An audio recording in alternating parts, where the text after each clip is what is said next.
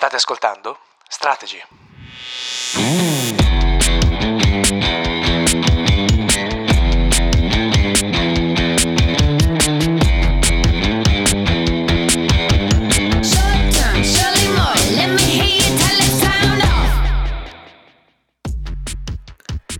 In questi episodi scopriremo come accorciare la distanza tra design business e strategia. Eh, questi episodi sono disponibili su iTunes e Spotify. E se volete lasciate 5 stelle e un commento, soprattutto su iTunes, così aiutate eh, l'algoritmo a far emergere il podcast e permettere a tutti di scoprirlo. Eh, aiutarmi a invitare eh, ospiti sempre più influenti, oltre che ovviamente a farmi piacere a darmi eh, l'energia di, di continuare. Eh, esiste anche un sito che è strtgy.design dove potete iscrivervi anche alla newsletter e se siete su Instagram potete seguire eh, strtgy.design eh, per rimanere informati sulle puntate e nuove evoluzioni del, del progetto. Io sono Antonio Civita e sono direttore creativo di LiftD, che è una boutique di innovazione con base a Firenze, dove metto a disposizione la mia esperienza in Human Centered Design e Design Thinking per identificare, costruire eh, prodotti e servizi e strategie e tecnologie che portano un impatto positivo e tangibile nel business dei nostri clienti. Eh, lo facciamo migliorando la competitività per permettere ai team di lavorare in maniera più efficiente o semplicemente ridurre i costi e aumentare i risultati. Ho l'onore di guidare un team multidisciplinare che è esperto in eh, UX, UI, service design, branding ehm, e sviluppo. Con me oggi c'è Alessandra Petromilli, che è la Chief Experience Officer di iBuilding. Eh, ha fatto esperienza in Germania, Italia e Olanda su progetti di e-commerce e in, e in generale nell'ambito della consulenza e si sta specializzando sempre di più nelle eh, vocal user interfaces. Quindi Alessandra, benvenuta. Grazie, è un piacere essere qua con voi oggi. Grazie. Senti, ma eh, che cosa fa un Chief Experience Officer e, e, se, e, se, il titolo abbreviato è importante come CEO? allora, sì, nel senso che, vabbè, siamo così diversi, ovviamente non sono un amministratore delegato, quindi non mi occupo di certe cose, ma mi occupo della user experience sia interna che esterna di, dell'azienda, quindi in questo caso di iBuildings. Di conseguenza anche eh, dei team che ne fanno parte e attualmente sono team sia di design che di sviluppo. Quindi il mio ruolo nella sostanza è anche di far funzionare i processi aziendali nel modo migliore, oltre che ovviamente eh, guidare eh, la vision aziendale rispetto appunto a eh, anche i servizi che vogliamo offrire ai clienti, perché iBuildings è un'azienda di, di consulenza che offre appunto ehm, la creazione di servizi digitali a 360 gradi, quindi partendo dal design, dalla strategia, arrivando eh, allo sviluppo e hosting, eccetera. Qualche giorno fa Francesco, mio collega, che peraltro eh, eh devo tantissimo eh, anche per la cost- perché ha reso possibile col suo impegno anche la costruzione di, di questo podcast, eh, mm, mi manda un WhatsApp e mi scrive guarda devi leggere assolutamente questa notizia. Poi ho scoperto che eh, appena ho aperto Twitter Twitter e LinkedIn, tutti ne stavano già parlando. Era la notizia di, eh, del 23 aprile, eh, dove questo sito di Register UCO, eh, che eh, non avevo mai sentito, in realtà è un sito da 9 milioni di visitatori al mese, eh, lancia la notizia che Hertz ha fatto caso da Accenture per 32 milioni di dollari per non essere riuscita a consegnare sito e app funzionanti. Ho detto, cavolo, questo è l'argomento perfetto per, um, per iniziare questa avventura del podcast perché ci offre lo spunto per analizzare quello che è successo e capire come queste cose, come il, eh, i progetti falliscono, come l'innovazione fallisce su diverse ovviamente eh, scale di importanza. Ehm, eh, e volevo usarlo come argomento per, per, per raccontare anche a, a, agli utenti come è possibile evitare, qual è la nostra prospettiva da professionisti per evitare eh, che questo accada eh, di nuovo e così spesso. Um, come si è diffusa la notizia nel tuo network? Come, che effetto ti ha fatto? Ma allora, io l'ho scoperto da Twitter intanto perché appunto seguo delle persone che hanno condiviso la notizia, quindi in questo modo io ci sono arrivata e poi eh, appunto ne ho parlato anche in azienda perché appunto adesso attualmente lavoro per un'azienda di consulenza, quindi ovviamente viviamo in questa diciamo, situazione, mh, potremmo essere dalla parte di Accenture, no? come, ehm, come posizione, diciamo. Eh, però in passato io personalmente ho lavorato in aziende di prodotto dove ho dovuto eh, collaborare con dei consulenti esterni di dimensioni pari a quella di, di Accenture, quindi diciamo che ho visto un po' tutti e due i lati della medaglia. Per cui ovviamente in azienda abbiamo parlato, ci siamo chiesti ovviamente perché questa cosa poteva essere accaduta, ovviamente non essendo eh, stati all'interno del progetto né presenti nelle varie fasi, non è possibile ovviamente a mio avviso potersi sbilanciare e poter dire ah sicuramente dovevano fare così, ah perché non hanno fatto così, perché lo trovo anche riduttivo. In fondo siamo tutti umani e tutti professionisti, quindi sicuramente se è successo quello che è successo ci sono delle motivazioni che il documento che sta girando online non è sicuramente in grado di, di sviscerare. Um, però detto questo, um, posso raccontarti un po', vista la mia esperienza pregressa, perché sono stata coinvolta in prima persona in grossi redesign di brand, un po' quello che, che, ho visto e quello che appunto avendolo vissuto ritengo che, che sia quello che bisognerebbe fare. Ma allora, mh, ovviamente la mia formazione è da UX designer, quindi eh, quello che chi fa il nostro lavoro dovrebbe spingere per fare sicuramente a partire da un'analisi dei dati. Cioè nel momento in cui è un rebranding di un'azienda che ha già dei servizi comunque online, è chiaro che noi dovremmo vedere prima qual è lo stato dell'arte eh, trovo molto problematico eh, vincere un progetto del genere sinceramente con delle gare. Eh, io quando ho lavorato in queste grosse aziende di prodotto abbiamo dovuto selezionare per questo redesign dei, dei eh, candidati, dei, non dei candidati scusami, ma delle aziende di consulenza che ci supportassero, purtroppo abbiamo usato la metodologia della gara perché queste aziende di grosse dimensioni sono abituate a questo metodo perché ovviamente hanno una struttura dove c'è un procurement che deve tirare fuori il budget, eccetera, eccetera. Eh, dico purtroppo eh, perché effettivamente ti ritrovi poi a selezionare i consulenti sulla base poi magari non delle tue reali esigenze, soprattutto non hai tanto modo di capire come si muovono. Perché gli chiedi di fare, tra virgolette, degli esercizi di stile, eh, magari di prepararti, di farti vedere il design di alcune pagine che poi può anche essere bello, ma il problema è che chiaramente queste persone non hanno eh, sufficienti informazioni per poterti dare effettivamente dei materiali del genere, quindi dovranno puntare molto sicuramente sull'effetto di una bellissima UI, sull'effetto ehm, diciamo anche di, eh, magari anche per carità di progetti che hanno visto prima, però poco calato effettivamente sulla tua reale esigenza e sulle reali esigenze poi dei, dei tuoi utenti finali, perché non li conoscono, non perché non sono dei professionisti. Quindi, quindi eh, è chiaro che si parte già, secondo me in questo modo già non si parte bene.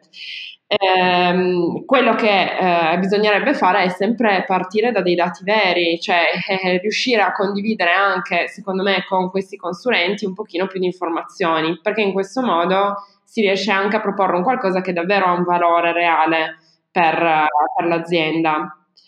Anche perché ehm, diciamo che poi questi grossi redesign dovrebbero essere evolutivi, tra l'altro, cioè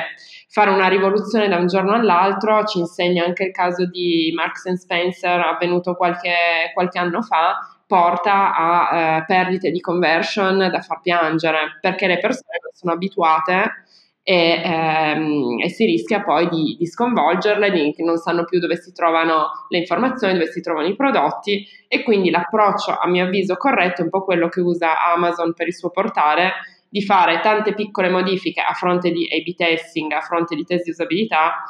che noi utenti non ci accorgiamo quasi, ma ovviamente se guardiamo l'interfaccia di dieci anni fa e quella di oggi è molto diversa. Leggevo eh, questo documento che poi metterò anche eh, nel link delle, eh, nelle note,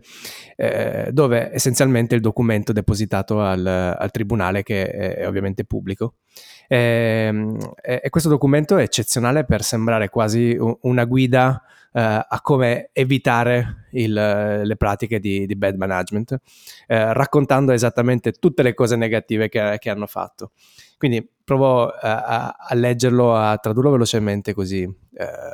proviamo a dipingere un po' la storia. Allora, eh, loro dicono che nel 2016 Hertz inizia un ambizioso progetto di trasformazione digitale che, che vuol dire tutto e niente, no? Dove, il cui primo obiettivo è ridefinire la customer experience sulle piattaforme digitali della compagnia. Eh, sviluppando un sito che sarebbe dovuto diventare il punto di riferimento del settore, quindi del best, eh, best in class website. È una sito di applicazioni mobile eh, che eh, dovrebbe essere estesa a tutti ehm, a tutti gli altri brand, perché loro hanno anche, hanno anche altri brand tipo Dollar e Thrifty. Um, Hertz dice ha speso mesi nel pianificare il progetto, nel fare un assessment dello stato dell'arte delle proprie attività uh, di e-commerce e a definire la strategia e gli obiettivi e a sviluppare una roadmap che gli avrebbe permesso di realizzare la propria visione. Quindi pare che eh, questi di Hertz avessero fatto i compiti a, a casa. Eh, però dopo, nel paragrafo successivo, ammette di non avere l'expertise interna per seguire un progetto così impegnativo e inizia a fare una gara. Eh, cosa succede? Che eh, addirittura nel documento c'è scritto che Accenture fa un impressive one day presentation e io posso immaginare lo show di uh, Accenture che ridefinisce i confini della mobility eh, eh, 2040 del 2040 che le persone eh, compreranno dal sito di, di Hertz eh, macchine volanti. E tutti davanti alla presentazione dicono wow. E quindi questo è proprio il caso delle società di consulenza che eh, raccontano attraverso i loro blueprint, attraverso i loro eh, best practices, eh, proven best practices, poi eh, non si sa mai da chi sono state provate prima, eh, com'è il futuro. Quindi ehm, tutta questa metodologia, tutto questo modo di lavorare, chiedendo ai consulenti di, di immaginare un futuro che non sono assolutamente in grado poi di, di implementare, eh, porta, a, porta, a questo tipo di problemi. Eh, quindi la domanda è, ma come si sceglie allora, eh, come si compone, come si sceglie il team che deve lavorare a progetti di innovazione che hanno un impatto così grande sul business? Ma allora, ehm, a mio avviso, innanzitutto ci deve essere un team che è in grado di comunicare bene tra i vari membri, perché ripeto, noi non sappiamo, non sappiamo se, se, qui chi fosse andato a fare questa gara, se erano persone dell'area appunto marketing di Accenture, se erano persone di Fjord, non lo sappiamo. Però possiamo immaginare che magari sia successo questo. Eh, se è successo questo, la domanda dopo è: queste persone hanno poi effettivamente lavorato spalla a spalla con le persone dello sviluppo oppure hanno creato una vision sicuramente strabiliante ma che poi non aveva dietro uno studio di fattibilità reale con le persone che poi ci dovevano mettere le mani, fossero esse persone di Accenture o persone di Hertz. Non lo sappiamo, ma probabilmente ci viene da dire di no. Io, per l'esperienza che ho avuto in passato, devo dire che ho spesso visto cose andare storte quando appunto lavoravo in queste aziende di prodotto, eh, perché non c'era dialogo, collaborazione tra la parte business, la parte di sviluppo e la parte di design. Quindi queste tre parti eh, andavano su tre binari differenti. Quindi la prima cosa da fare è sicuramente rompere questi silos, cioè il team di lavoro dovrebbe essere un team unico e dovrebbe avere chiaramente una persona che, è, eh, ha, che ha in mano la vision e eh, il piano delle attività da svolgere, che è in grado di guidare gli altri per lavorare al meglio insieme. Chi è questa persona secondo te? Allora, questa persona, adesso eh, in iBuildings, ma anche dove lavoravo prima, ho sempre lavorato eh, in Agile, conseguentemente per me questa persona è il product owner. Mm-hmm. E, guarda, hai centrato, credo, uno dei punti focali di questa, uh, di, di, questa vicenda, perché tre paragrafi dopo dice eh, Hertz, Accenture, eh, Hertz ha scelto Accenture perché ehm, eh, si è fidata dell'expertise che Accenture ha mostrato di avere e ha affidato il ruolo di project manager e le ha affidato il ruolo di project manager. Accenture è diventato il product owner decidendo indipendentemente qualora il design avesse raggiunto i requisiti di Hertz quindi ehm, può un'agenzia ehm, quindi un terzo, una persona, un gruppo di persone esterne eh, è probabilmente disincentivate eh, al raggiungimento degli obiettivi di business perché sono un, uh, una società che ha un, un, business molto differente da Accenture che probabilmente non conoscono. Essere eh, i product owner di un progetto di innovazione? A mio avviso non è il metodo giusto, no. Cioè il cliente, che in questo caso era Hertz, deve davvero essere attivamente parte del team, ma io questo lo dico sempre per esperienze pregresse, anche adesso che, che faccio consulenza, i progetti più, più, belli sia per il cliente ma anche per, per noi che siamo consulenti, che abbiamo seguito, sono quelli dove effettivamente il cliente è parte del team. Quindi anche quando, perché succede di avere clienti che giustamente ti chiamano perché magari non hanno così tanta expertise digitale, però mettono a disposizione una persona che eh, vogliono che sia anche formata eh, durante questo processo, però questa persona è dentro il team, è dentro il team insieme ai consulenti eh, e viene comunque aiutata dal consulente in modo proattivo nel prendere decisioni. Questi sono i progetti che ho visto andare meglio. Laddove il cliente non è ehm, coinvolto effettivamente, funziona logicamente male, ma perché eh, il, il, cliente è quello che ha la conoscenza del progetto, e la, la, conoscenza dei suoi utenti, la conoscenza dei suoi bisogni e eh, quindi spostare il problema verso un'altra realtà è molto rischioso.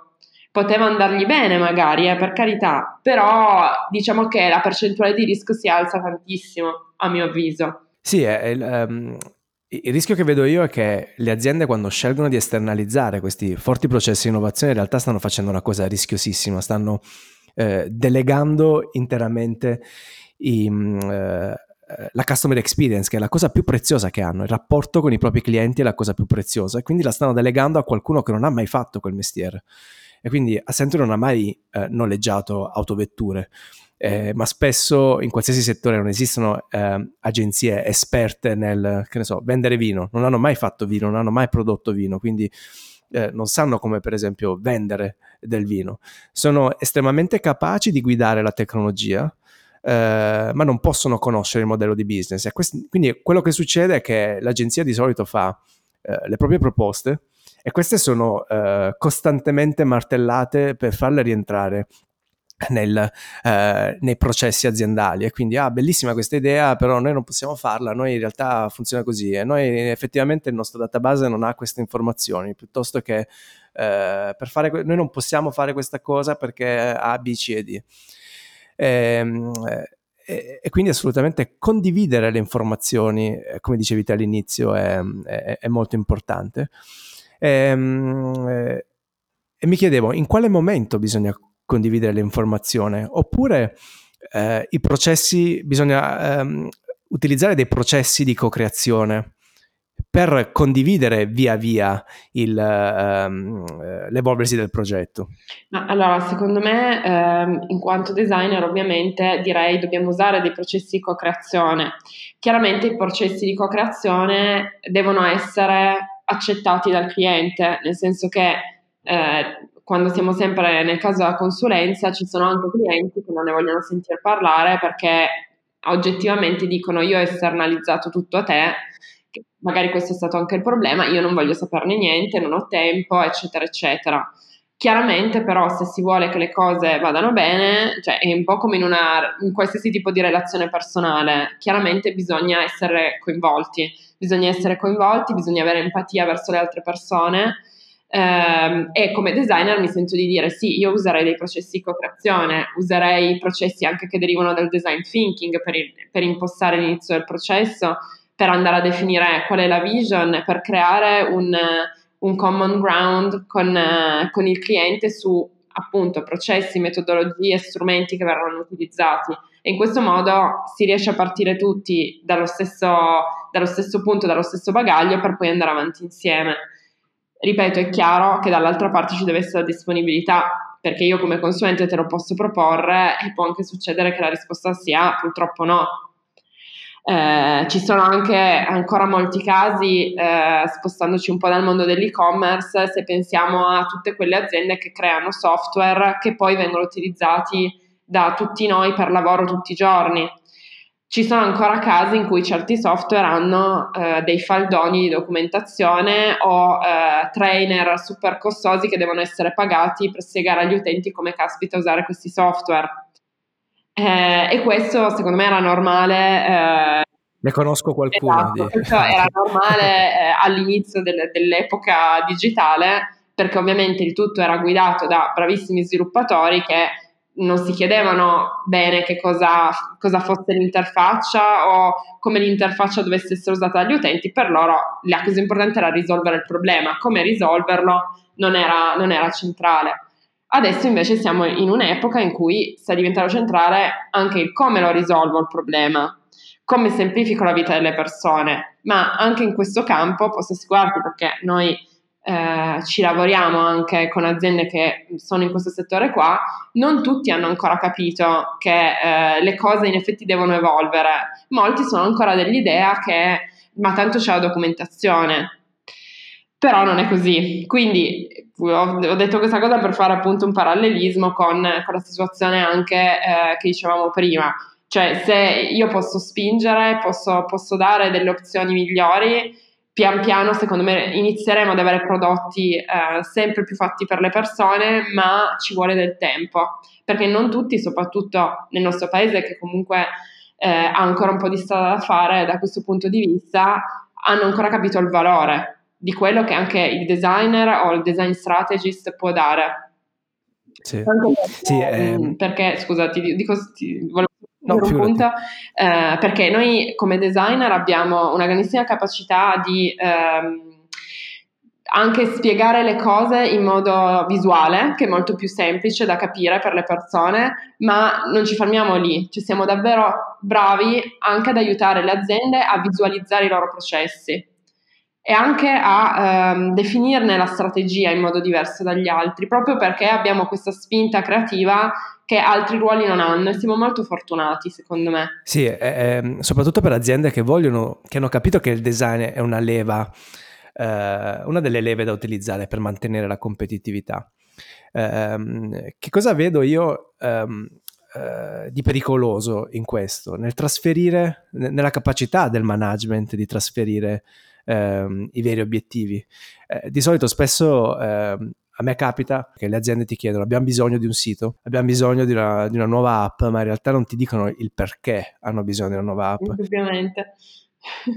Sì, credo che tu abbia proprio centrato, centrato il punto. Come la gestite voi eh, questa, questa, dualità tra eh, chiedere il budget in anticipo navigando l'incognita del progetto che, ehm, eh, che andate ad affrontare e aiutare il cliente a navigare eh, l'incertezza, questi processi iterativi, questi processi, tra virgolette, agili, quando i contratti con i quali ci ingaggiano non sono agili per niente? Ma allora, diciamo che eh, appunto, adesso mi, mi focalizzo sulla mia esperienza attuale che è nella consulenza, ovviamente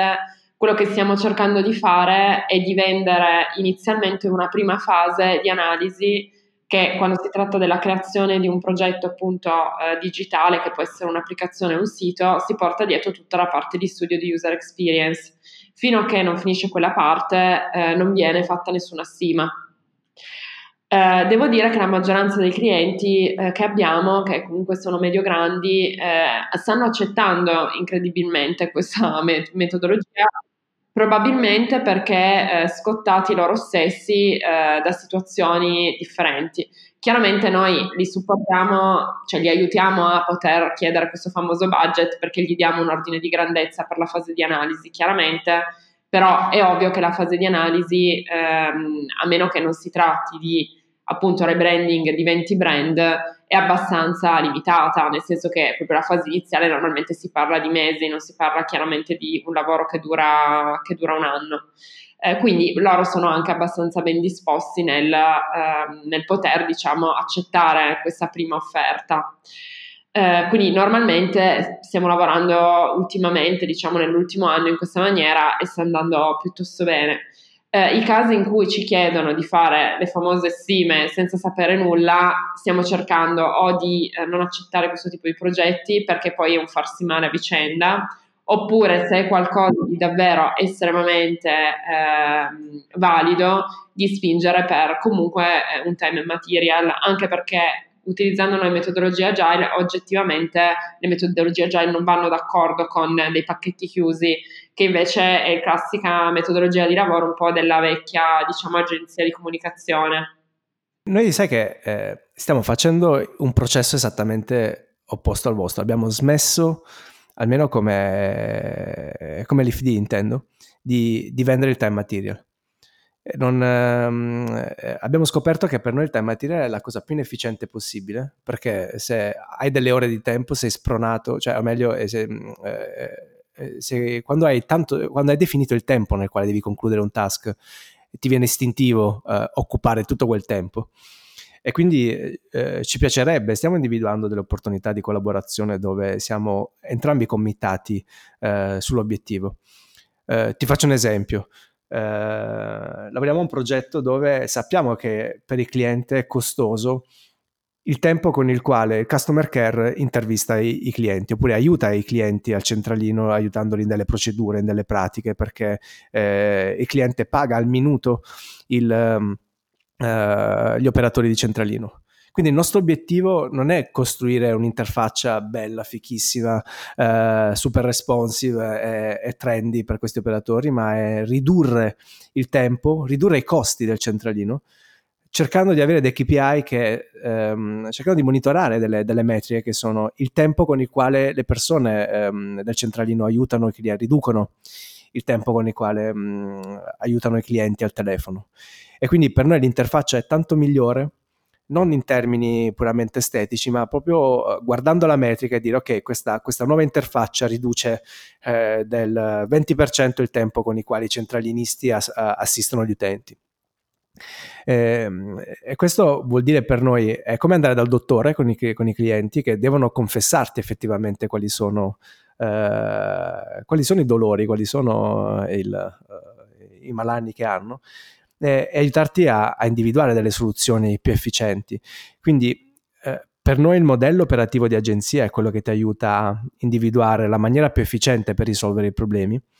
Eh, ovviamente questo vuol dire che ci, eh, eh, ci, devono lasciare un certo grado di autonomia per creare l'impatto che vogliamo perché siamo, i nostri obiettivi sono committati anche, eh, o meglio il nostro compenso è anche committato, è, è, è legato al raggiungimento di questi obiettivi. Eh, secondo te è possibile portare su scala questo tipo di processo con il quale agenzie e clienti si coinvolgono sempre in maniera più stretta sul raggiungimento degli obiettivi piuttosto che dirti eh, ti do i miei uomini con la mia expertise a questa tariffa e, te li, gest- e li gestiamo in maniera agile? Ma allora, devo dire che insomma, la metodologia che state utilizzando la trovo molto interessante. Eh, non, l'ho mai, non, l'ho mai, provata, quindi non saprei se per diciamo, anche i tipi di progetti che eh, noi affrontiamo sia facilmente applicabile. Questo, questo non lo so. Eh, sicuramente ehm, quello che voi state facendo è la condizione migliore in cui uno si può trovare da una parte. Adesso non so, appunto non avendola mai sperimentata, se voi avete già trovato dei lati negativi in, questa, in questo tipo di, di, esperienza. Perché quello che io ti posso dire è che con questi famosi tema e materia, che quindi fondamentalmente è come se tu fossi eh, pagato come un dipendente dell'azienda, diciamo, come metodologia di lavoro, eh, ovviamente noi, noi, come consulenti siamo più tranquilli, ehm, il cliente dall'altra parte è molto committed perché sa che se ti fa fare troppo eh, o ti lascia, non ti dà le risposte di cui hai bisogno, tu logicamente ci metterai più tempo, però ne sono consapevoli e sono quindi tranquilli, il rapporto si costruisce molto bene. Quindi io vedo questo lato positivo. Eh, il lato negativo che io vedo è chiaramente che ovviamente avrai sempre bisogno della persona che tiene il conto delle ore, che considera se comunque, pure se non time material, i margini ci sono, eh, eccetera, eccetera. Quindi diciamo che questo è il lato positivo e negativo di quello che io vedo adesso. Eh, magari non, probabilmente non siamo ancora arrivati alla diciamo, esecuzione e alla mh, definizione perfetta del, del, tipo di rapporto, nemmeno noi, però eh, essendo partiti appunto proprio al, al fuori dei tempi, quando ancora io neanche facevo parte dell'azienda, con la vendita di pacchetti, eh, proprio agenzia di comunicazione style, sicuramente adesso è tutto molto diverso. Anche il clima, anche le persone che eh, fanno i consulenti su vari progetti sono molto più tranquilli, è tutto molto più, più rilassato, più orientato appunto a raggiungere l'obiettivo per il cliente e non tanto a fare le corse perché altrimenti, come spiegavi benissimo tu, non, non, non riesci a farcela.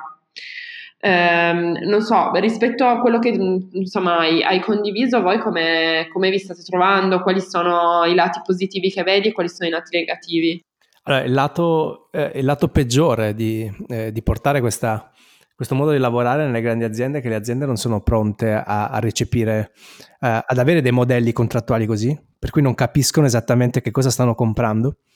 Dicono, ok, ma eh, come si paga questa roba? A, a ore? Eh, quanto, quant'è la tariffa di queste persone che lavorano? E noi diciamo,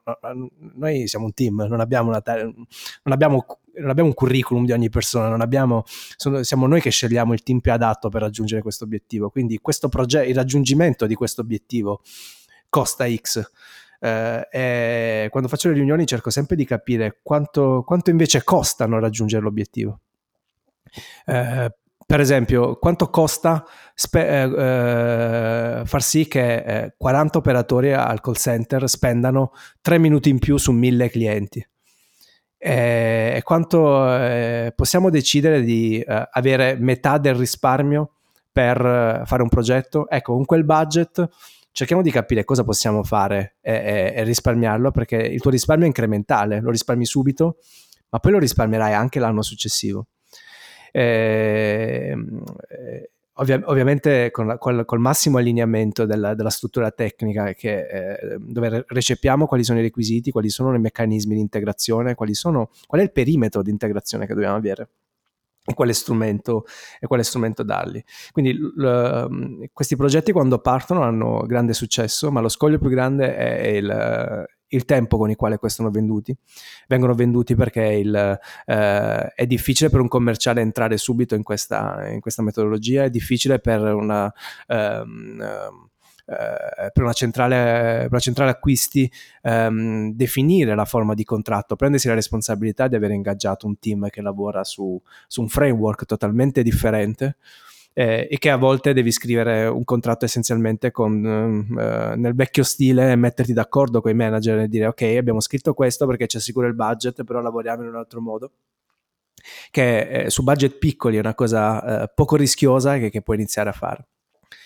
Ehm, eh, però tendenzialmente questi processi funzionano molto bene perché anche all'interno dell'agenzia stessa danno, ehm, eh, danno uno, un'autonomia eh, maggiore ai team. Per esempio, se c'è un problema eh, tecnico una, all'interno di, mm, eh, di un'applicazione, eh, il cliente non chiama il, eh, l'account eh, che, che, poi passa eh, l'attività al project manager che poi arriva in maniera molto distaccata al, al, programmatore che deve risolvere un bug. E quindi tutto questo passaggio crea comunque un tempo anche se poi nei contratti ci sono delle slide quindi creano soltanto ansia.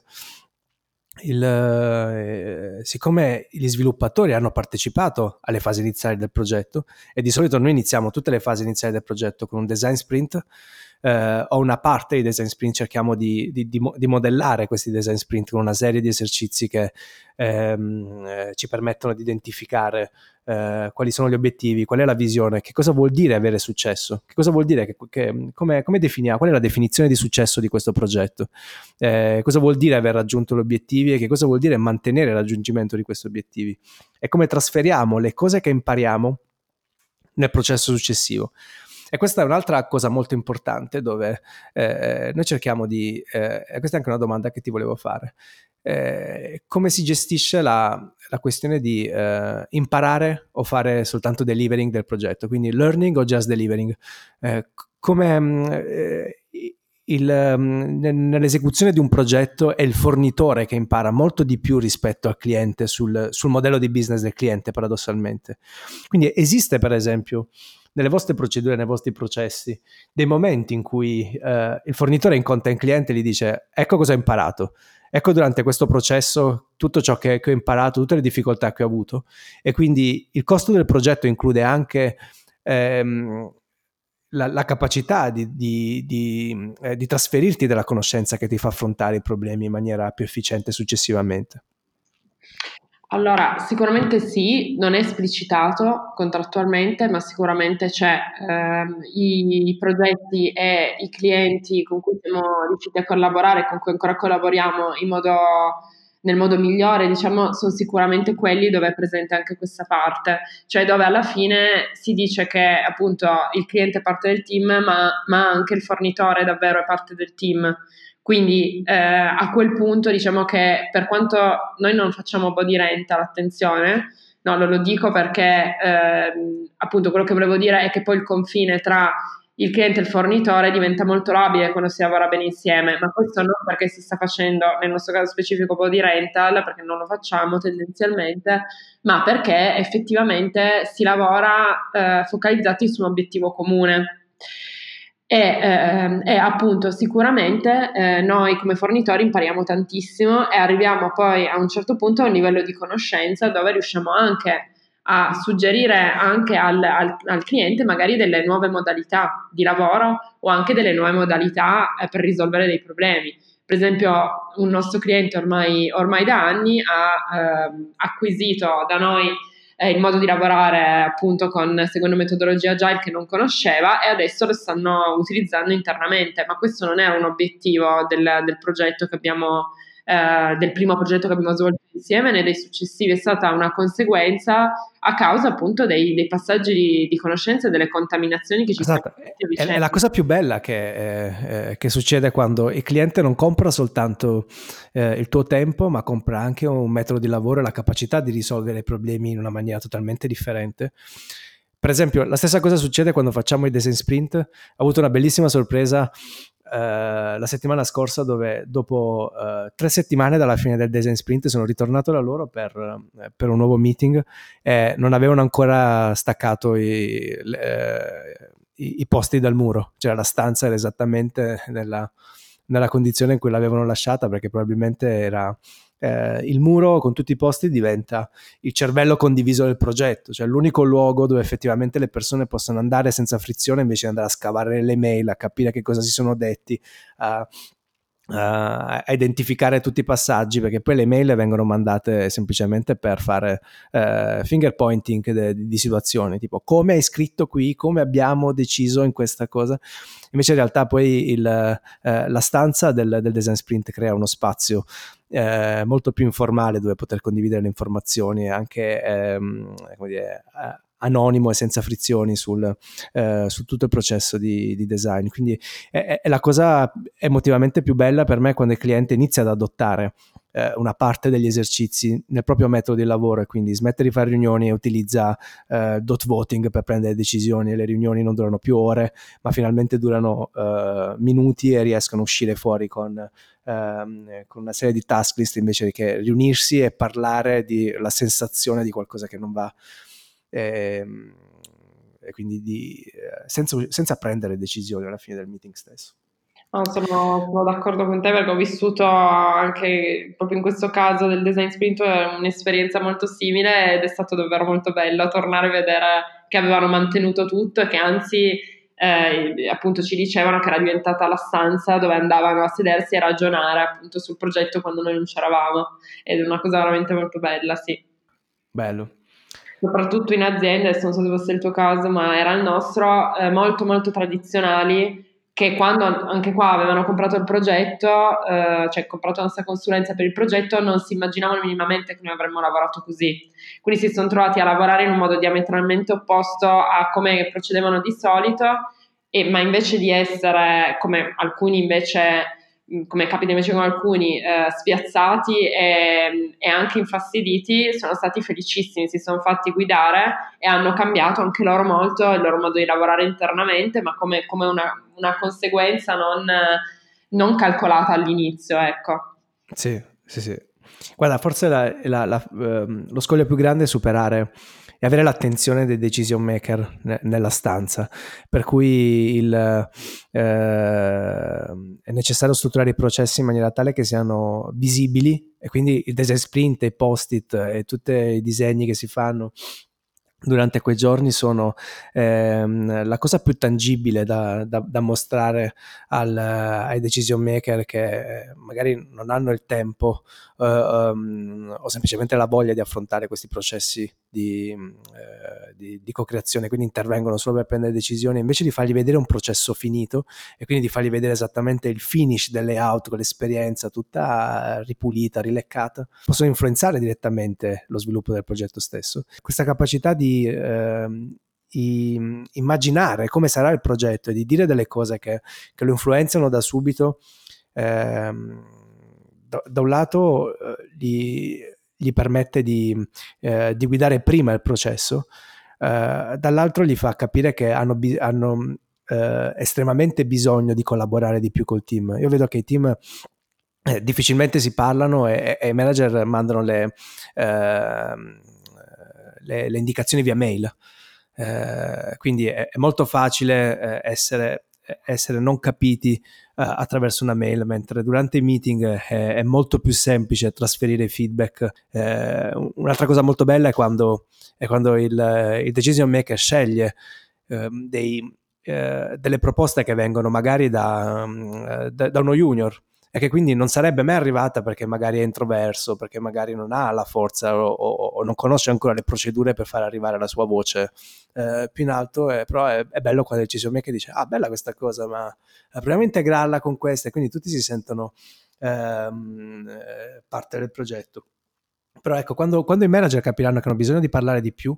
con i, con, i loro, con i, loro, collaboratori, che l'innovazione viene dall'interno, non può essere qualcosa di plug and play comprato da fuori, ma un processo lungo di, eh, di dialogo e, e, di mettere a disposizione de, del proprio team l'ambiente corretto, l'ambiente, di, mm, eh, appunto, l'ambiente corretto per, per costruire questi progetti, eh, questi progetti visionari. Ovviamente non si parla di spostare bottoni, fare conversion optimization, o, eh, ma si parla di costruire qualcosa che, eh, che diventa la base del futuro, della sostenibilità della crescita dell'azienda stessa.